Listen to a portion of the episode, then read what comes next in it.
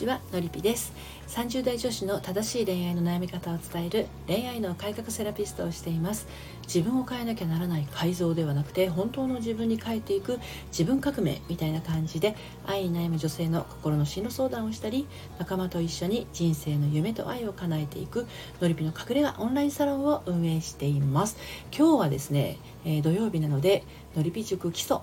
楽しくない恋ならやめなさいということでお伝えをしていきたいと思います。あの恋愛は楽しむものです。はい。これ本当に外せません。あの苦しむ恋とかね辛い恋と恋とかどちらか一方が我慢する恋。これ本当楽しいですかっていうことなんですよね。うん、で、えーと、今日ねこの楽しくないならその声をやめなさいということでお伝えをするにあたりまずそもそも恋は何のためにするかっていうところをねちょっとあの話してみようかなと思います。でこの恋愛っていうのはあのしようと思ってできないじゃないですか。人を好きになるって好きになろうとしてできないと同じようにね。で自分の好きな食べ物とか音楽とかも好きになろうとしてなってないですよね。気づいたらいいなと思って音楽聴いてたりとかあのこれ食べたいなこれやっぱ好きだなっていうのはあの好きになろうとしてなってるわけじゃないじゃないですかいわゆるこういう自分の感性に気づくものなんですよね好きっていうのはねなので恋をするっていうのもあの恋をするっていうことは何のためにするかって言ったらまあ何々のためって意識してなくても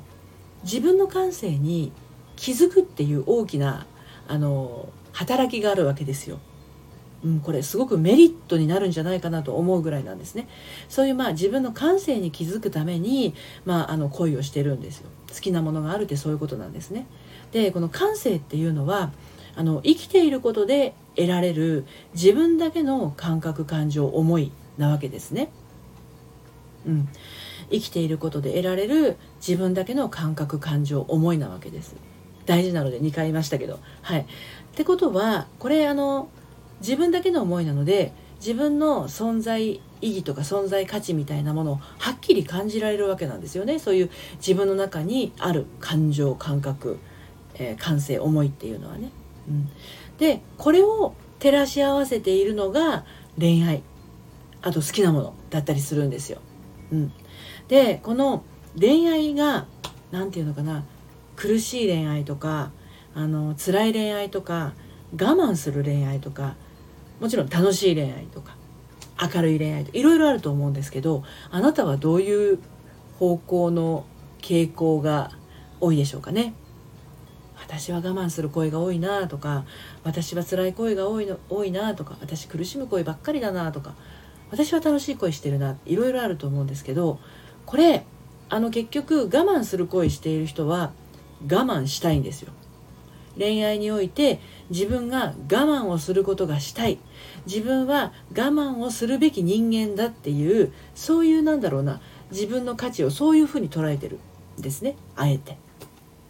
で苦しむ恋をしがちな人はあ自分は苦しんでこそ自分の価値があるんだなっていうふうになっちゃってる。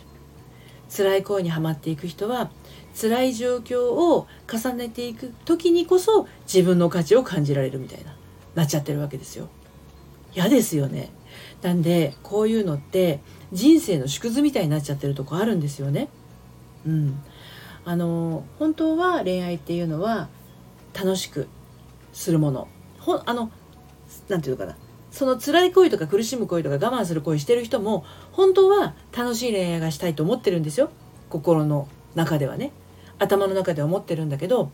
自分の中にある本質的本質的な部分がですねあなたは苦しんでこそ価値があるとかあなたは我慢してこそ役に立つとかそういう価値観持っちゃってると苦しむ方行ったりとか我慢する方行ったりとか辛いのが当たり前我慢するのが当たり前私の人生苦しむのが当たり前になっちゃってるとその恋愛は人生の縮図みたいなところがあるのでそういう方に流れていっちゃったりするんですよね。なので楽しくない恋ならやめなさいっていうのはあの恋を楽しめない心から楽しむことができない。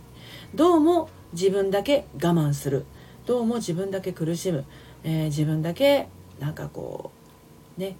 耐えているようなそういうのが本当に嫌だったら一回立ち止まってみるっていうのすごく大事なんですよね。普段から自分に我慢をさせることに価値を見いだしていないか。歯を食いしばって頑張ってる自分のことをどこかで褒め続けていないか。そしてぐだっとしている何もしない自分のことは責めていないか。ですね、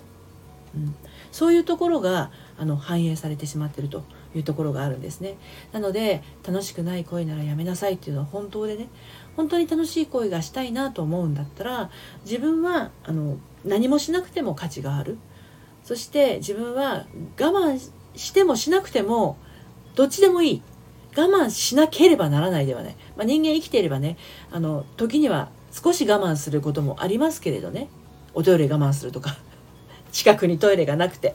そうそうそう。あのなんだろうな。すごく静かな会議室であのこの場でおならしたらやばいなとか。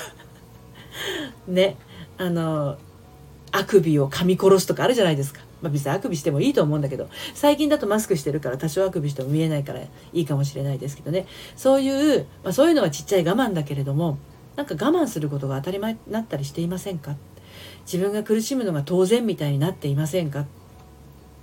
辛いのが当たり前になってませんかっていうところですね。でこういう思い込みっていうのはあの最近握りしめたものではなくて結構大昔の思い込みなんですよね。なので大人になった今不要であることが多いんですがなかなかにそのきっかけもわからないしあのちっちゃい時に握りしめた理屈で持ってるわけですからあれこれ本当はいらないのに手放せないなっていう状態になっちゃってる人すごく多いんですよね。なのであのそれを握りしめたきっかけを自分の中であのこれだというふうに確証をつけて、えー、そして気持ちの癒しを行ってあげるとですねあもうこれいらないやっていうふうにあのなってそしてあ楽しくなって当たり前っていう風に変わることはできます。はい。えー、もしご興味ありましたらですねあののりぴ塾の初回カウンセリングでお話聞かせていただければと思います。またあのオンラインサロンの方では、えー、心の在り方心の仕組みについてメンバーと一緒にね、えー、勉強したりお伝えしたりしていますのでそちらの方も遊びにいらしてください。で、えーと、サロンメンバーには明日ですねえっ、とこの続きになります。限定配信として恋を楽しむ3つの秘密という形で、えー、サロンメンバーにお届けをしてまいります。サロンご興味のある方は概要欄の方から、えー、リンク見てみてください。はい。今日も最後まで聞いていただいてありがとうございました。それではまた。さようなら。